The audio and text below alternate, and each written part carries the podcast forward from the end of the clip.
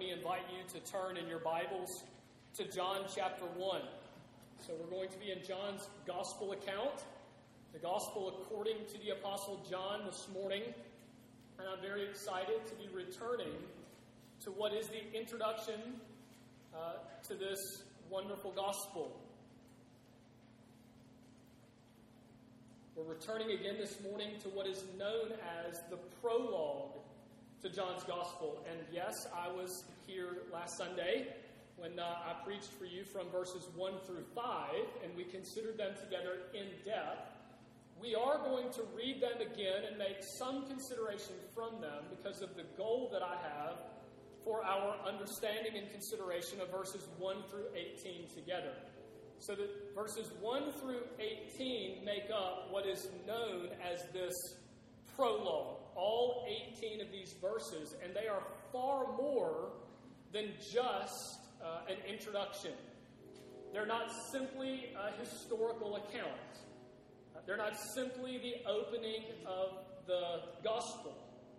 It's not just the first thing that he came up with to write. It, it's, it's even more than a thesis statement, and I hope to try to show you some of the beauty and the artistry and the complexity of this exalted prose, as some have called it, in these verses. Uh, these verses, this prologue that is so much more than they meet the eye, particularly in English. They're beautifully written, they are uh, literarily complex, and they have incredible structure and symmetry. And actually, our consideration this morning of these verses is going to be driven by the structure and the symmetry rather than simply moving linearly from the beginning of the verses down through the verse, the end of the verses. So we're not going to kind of start verse 1 and make our way down to verse 18. I want to explain and show you the structure of these verses and then let that structure actually guide our consideration for these verses this morning. Now, we know that um, John gives us, as we said last time in chapter 20 of this account, his express purpose in writing. And it is that he was desiring to clearly articulate and defend certain truths such that Jesus Christ would be seen and understood as the divine Messiah. So that's a loaded term.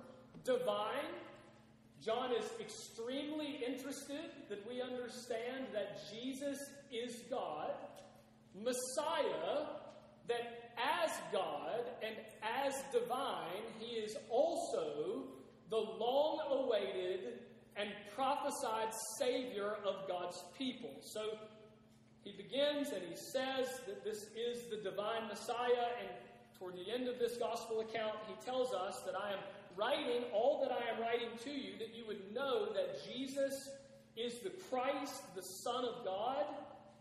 But he also says that he wants to write in such a way so that all of those who read his letter would not only know this with their mind, but would be convinced and believe in this divine Messiah with their heart for salvation.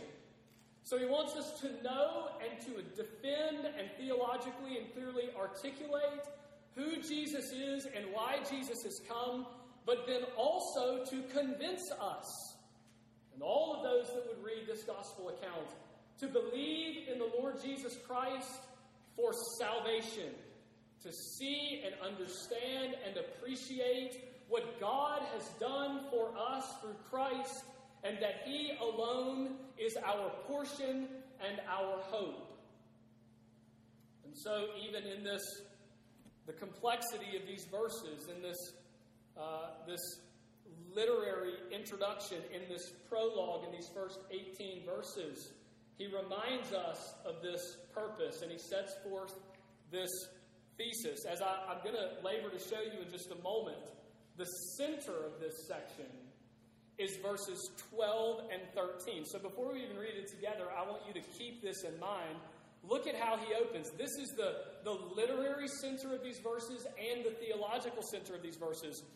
But to all who did receive him, that is Jesus, who believed in his name, He gave the right to become children of God, who were born not of blood, nor of the will of the flesh, nor of the will of man, but of God. So, in the center of this complex introduction, he is setting forth this thesis that he is going to recapitulate in the end of the letter as his purpose for writing.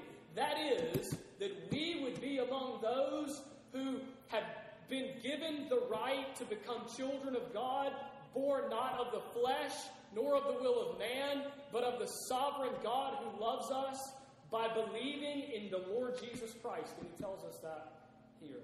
So I want us to read it together, and then I want to help you see the structure of these verses and then consider them accordingly. Before we read them, let's pray. Our Father in heaven, what a great privilege it is that we can now come to your word. God, that you've put us in this place with uh, the, the freedoms that we enjoy now, where we can read and study your word publicly and do it together, where we may be convicted of it rightly and hold to those convictions without fear of um, too much oppression and pushback and being dragged off and thrown into prison because of what we believe. God, we thank you for the privilege this morning of coming to your word. And so we pray that you would help us to steward the grace that you have shown us by giving it to us well. God, we also pray that by your Spirit you would speak. That you would open our ears so that we could hear. That you would open our eyes so that we could see. That you would open our hearts and our minds that we may be filled so that we are not only hearers of your word, but. God, do these things for us now as we study for these next few moments. In Jesus' name we pray. Amen. Okay, John chapter 1, we'll begin reading in verse 1 together. He says, In the beginning was the Word, and the Word was with God, and the Word was God. He was in the beginning with God, and all things were made through him, and without him was not anything made that was made. In him was life, and the life was the light of men. The light shines in the darkness, and the darkness has not overcome it. There was a man sent from God whose name was John. He came as a witness to bear witness about the light, that all might believe through him. He was not the light, but came to bear witness about the light. The true light, which gives light to everyone who uh, was coming into the world. He was in the world, and the world was made through him, yet the world did not know him. He came to his own, and his people did not receive him. But to all who did receive him, who believed in his name, he gave the right to become children of God, who were born not of blood, nor of the will of the flesh, nor of the will of man, but of God. And the Word became flesh and dwelt among us. And we have seen his glory glory as of the only Son from the Father, full of grace and truth. John bore witness about him and cried out, This was he of whom I said, He who comes after me ranks before me, because he was before me. For from his fullness we have all received grace upon grace. For the law was given through Moses, grace and truth came through Jesus Christ. No one has ever seen God, the only God who is at the Father's side. He has made him known. Now, um, I've mentioned to you that my desire is to help you see something of the, the structure of these verses, and you have heard me talk on a number of occasions from various passages of Scripture about what is known as a chiasm. So it is an intentional literary device that is often employed both in Old and New Testament passages by New Testament and Old Testament authors in order to force the reader not just to kind of read simply, but to see by um, what is bracketing information, what is the center of a passage. And it wants us to understand the center of a passage because it's very important that we give the greatest weight and measure of understanding to what is the central purpose or theme of the author in writing the passage. And John 1, verses 1 through 18, are a very complex and carefully stylized chiasm. And I want to try to show you that this morning. So look at verses 1 through 5, okay, that open, and I, you can break this down into much smaller um, considerations, and I'm going to try to do as generally as I can so as to not lose you. But the general structure looks like this verses 1 through 5, they correspond to verses 16 and 17 and 18. And the issue for the author, so at the outermost sections of this passage, the, the, the first and the, the last brackets, is the nature of the Word. Notice that he is presented as eternal, beginning and end. He is presented as God, literally theos, in the beginning and the end.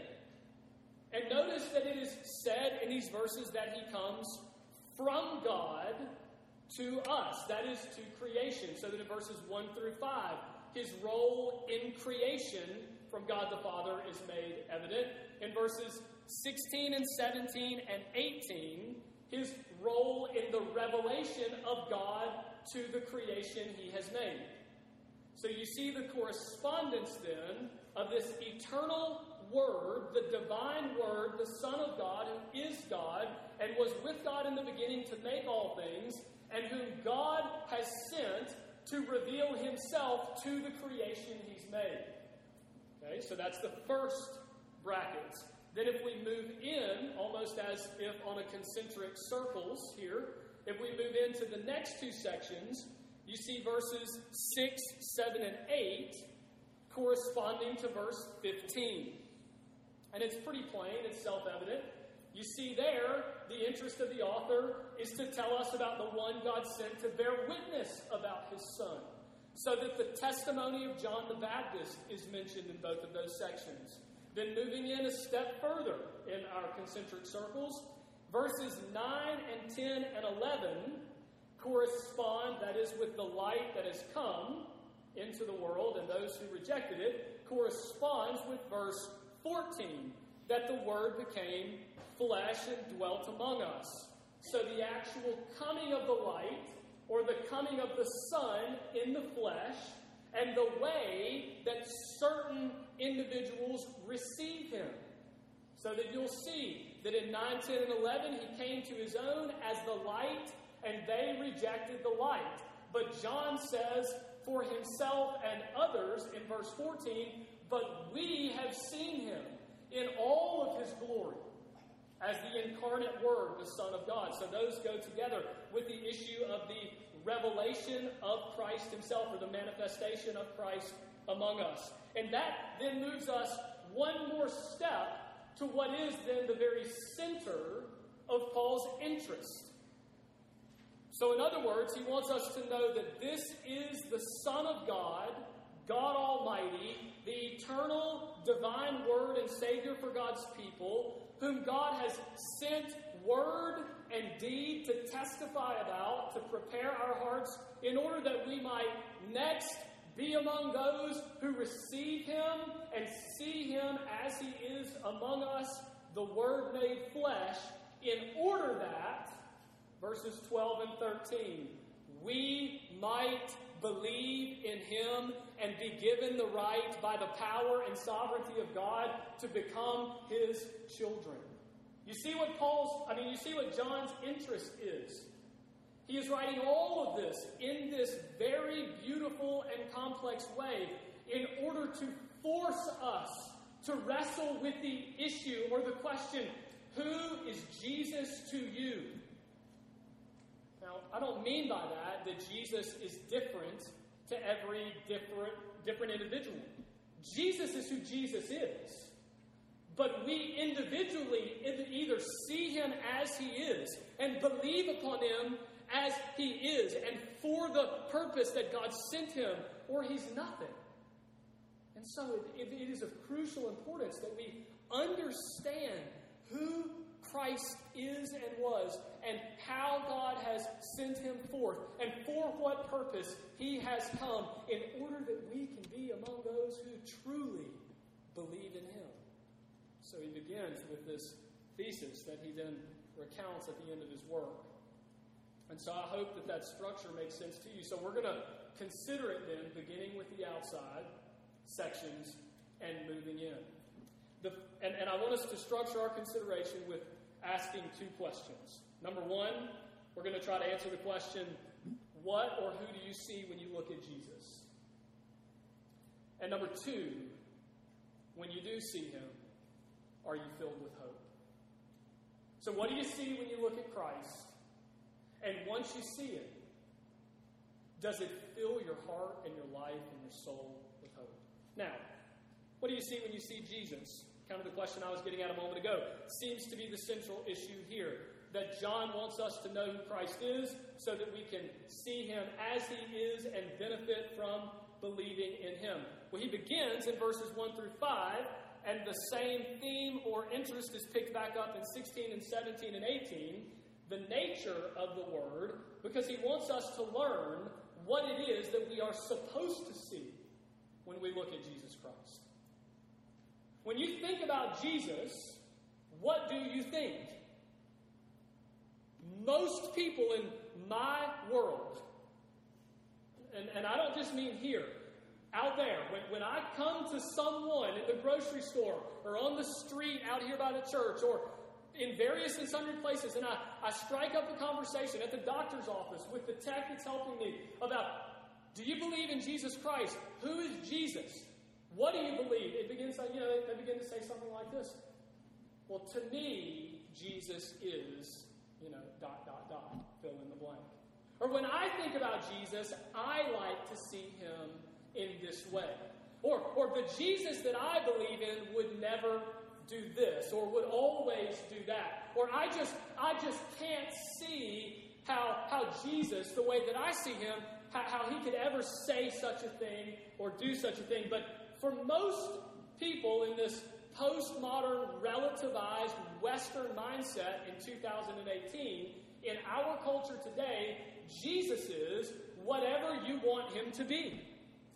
So that we have, we have created the Jesus of our imagination who tells us what we want to hear and who does for us what we want him to do. He is the, I heard someone say recently, you know, Big Daddy in the sky who gives us what we want. He is the genie who is to be rubbed and brought forth when we need him. He is the therapist that is to speak into our hurts when it's convenient for us and to tell us what we want to hear. That's the kind of Jesus of the culture today. But John seems supremely interested with bracketing the section that is centered upon belief in him for salvation with beginning by the most essential truth about him. Do you see? That if you're going to ever get to the middle where you believe and are saved, then it must be based upon the most primary, the most essential things, which are the truth about Jesus. And so he's helping us to see what it is that we're supposed to see when we look to Christ. Do you realize that Christ came to reveal the Father to you? Notice what he says at the end here. No one has ever seen God, but the only God who is at the Father's side, that's Jesus. He has made him known. How is it that Jesus Christ can make God known? How is it that God can reveal himself to us, speak to us through the better word of the Son? Hebrews 1. How does that happen? Well, it's because of the other premise of the Apostle John here. Because he is God. In the beginning, when God made everything, Jesus was there. He was the agent of creation. He was the one through whom and to whom all things were made. There has never been a time when he was not. Jesus didn't begin when he was born in that manger. Jesus didn't end when he was buried in that tomb or placed upon that cross.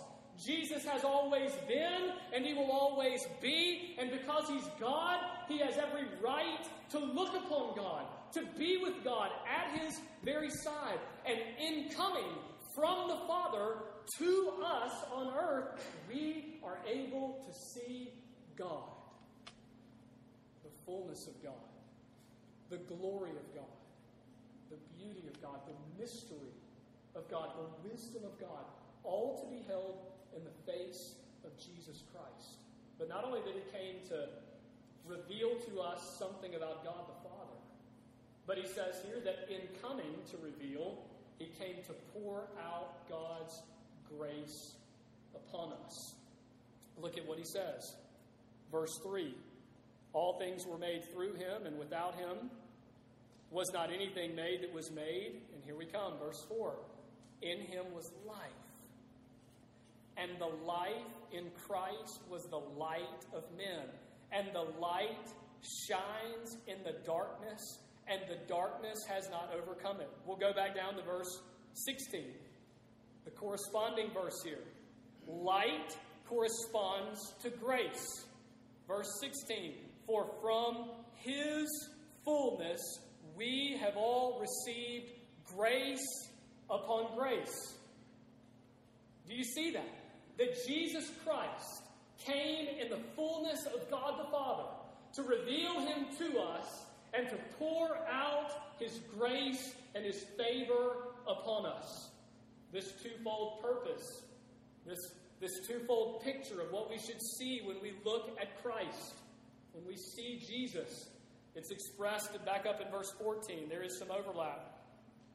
The only Son come from the Father, that is, in being flesh, becoming flesh and dwelling among us. What does it say? Full of grace and truth. The truth is what he teaches us and reveals to us about the Father, and the grace is the grace of God that he bestows and pours out upon us. So there's this, this twofold image. Do you know that that's what Jesus has come to do? That's who Jesus is. To reflect into the darkness of your life the beauty and the brightness of the righteousness of God. That's an uncomfortable tension. Jesus did not come to stroke your uh, emotions and your ego and your affections.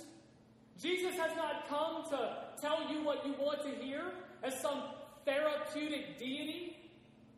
No, He's come to show you God. And in showing you God, show you you. And show me me and help me and you to understand the gap that is between the Creator that is holy and righteous and wonderful and the creature that is defiled by sin and broken. And so you see, he says he's God. Because he's God, he's come from God to us. And in coming to us, he has brought a picture of God and the beauty of God and the fullness of God in order that we would see God and be confronted with God. Why? Not to leave us in our brokenness. Not so that you can just be beat up today because you see you're nothing like the God that Jesus reflects, but in showing you your brokenness, pour out upon you God's grace namely that of reconciliation through repentance. So he comes, he reveals, he exposes, he separates, and then he gathers. He brings us in. Grace upon grace. Notice the juxtaposition, and I'm getting a little ahead of myself, but also that through Moses, that is in the tabernacle, it's a play on words from verse 14, and we'll come back to this that Jesus is dwelling among us. That remember through Moses that in the tabernacle, the law and the mercy seat were commanded to be held in that tent. What, what's God saying? That now, now you no longer need a tent to meet with me. Because the place of my appointed meeting with sinners is only in Jesus. That's what he's saying. He's been revealed so that you can know me and so that you can be brought into a relationship with me. Secondly, we learn that God has worked in mighty ways in order that we would actually see Christ in this way. Now, I love this because this bears tremendous truth in the testimony of my own life. And it does in yours also. So that you may wonder why in the world is verses 6, 7, and 8 and verse 15 about the witness of John the Baptist inserted into these theologically rich and deep verses about the person and work of Jesus. Well, if John's interest is that we would understand who Jesus is and what he is to reveal to us, he also wants us to see, in order that we understand how it is we believe, that God is the one who brings us to believe, not ourselves. Have you ever considered this? that if God had not prepared your heart to see Jesus, you would never have seen. What does he say? That John the Baptist came to bear witness about the light, to prepare the way for the light, to declare in humility that the one seen to be so humble in the flesh is greater than I am. That he is before me because he's God Almighty, God in the flesh. And so he comes. Notice what God did not do. He did not send Jesus in the flesh to reveal his glory and grace and then let all of the sinners on earth just figure it out for themselves. Why? Because if God had not prepared and brought in some, heaven would have none. That's why. How did you get here this morning? Maybe because of a spouse who drug you. Maybe because of a parent who made you. Maybe because of some cultural guilt. Maybe because of a tradition in your family. You just can't say no because it's frowned upon. Praise God for those things.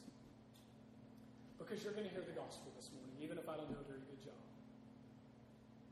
And through me and through John and through these verses, God is going to speak to you and reveal to your heart something of the truth of Jesus.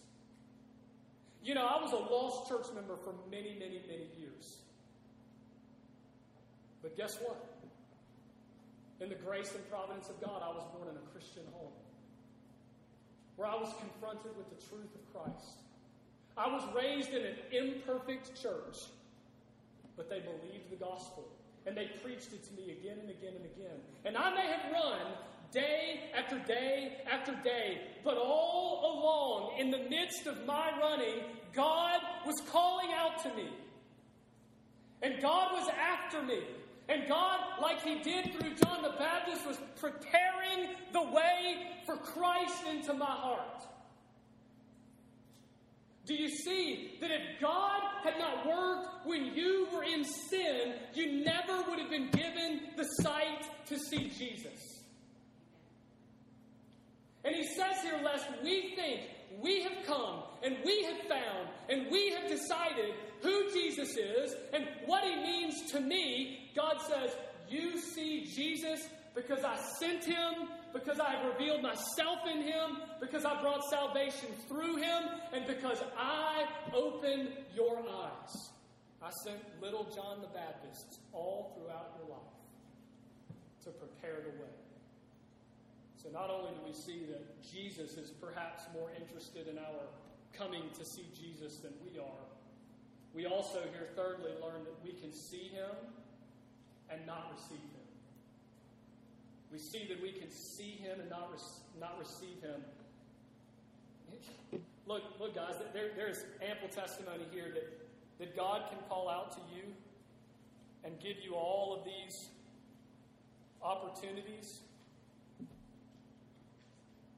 We can continue to push against him in our sin and continue to run and squander the grace of God in our lives and prove ourselves to be apostates the language of Hebrews, that for those that have been given the opportunity by the gracious hand of God to see and to taste and to experience something of the covenant community and to trample underfoot his son anyway, that there will be a terrible judgment for them.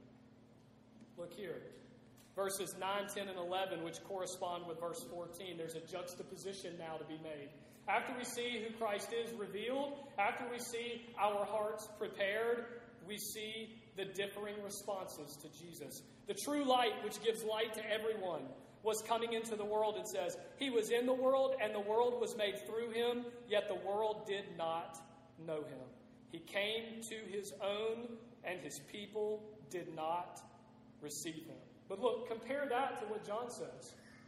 By way of personal testimony, John says, And the Word became flesh and dwelt among us and we have seen his glory. That is the glory as of the only Son from the Father, full of grace and truth. You see the difference? Man, what privilege the Jews had God gave them a system, a sacrificial system that pointed to the sacrificial lamb. He gave them a law which pointed to Jesus Christ. Yet they would not have him. But John says, when the Word became flesh and tabernacled among us, dwelt among us, maybe one day we'll have time to come back and really explore that language. When God sent Jesus to become the meeting place for himself and people, the place of reconciliation, he says, We saw him. And we didn't just see him with our eyes, we didn't just see him with our, our, our minds, we didn't just hear about him with our ears. We saw him as the Son of God in all of his glory, the only Son from the only God in heaven come to us. He said, We see him, and he's come with grace and truth. I wonder what do you see when you see Jesus or when you look at Jesus this morning? Is it a good teacher that you see? Some wise counsel every now and again. He helps me along the way when I have trouble parenting my children and relating to my spouse. When I'm down in the depths of depression or anxiety, He comes with the therapy that I need. What, what, what do you see when you look to Christ? Friends, let me tell you. If you don't see the eternal God made flesh in order that he would conquer the hearts of sinners and become the meeting place between the righteous God and you, then you haven't seen.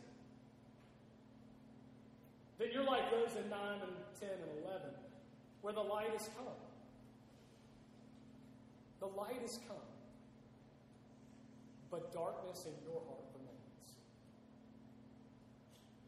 It's my prayer that God would effectively, efficaciously, irresistibly shine the light of Christ into the darkness of every single one of our hearts this morning so that the darkness is dispelled.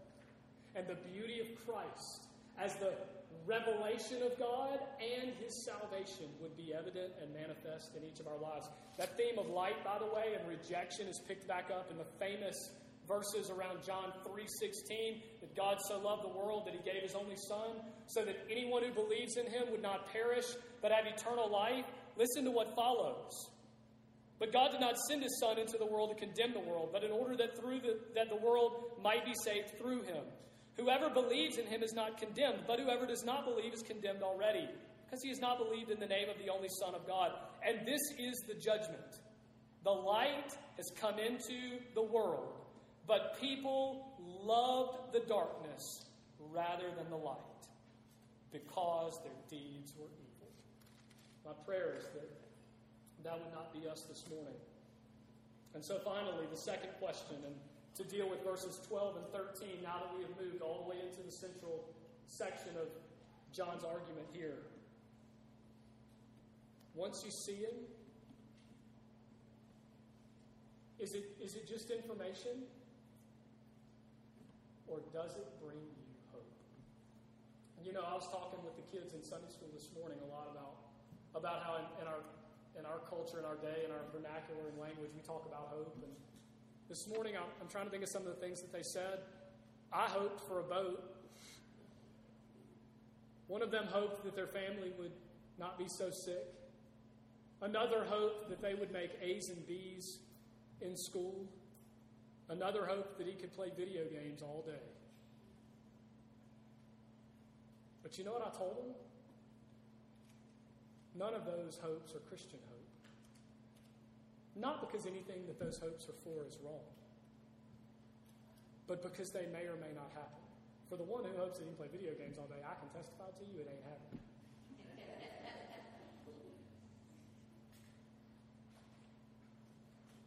but, but we hope for all sorts of things, good and bad. And what we mean is, man, I hope that it happens because I have no assurance that it will. Friends, that's not the hope that Jesus brings. Why?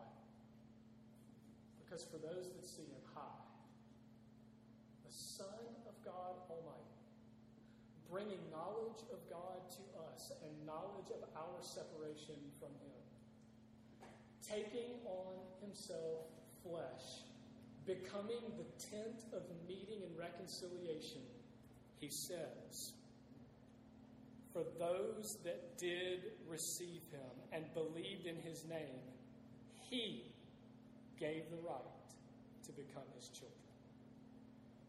So that they are not born of flesh and blood, but are born in Christ by the power of God.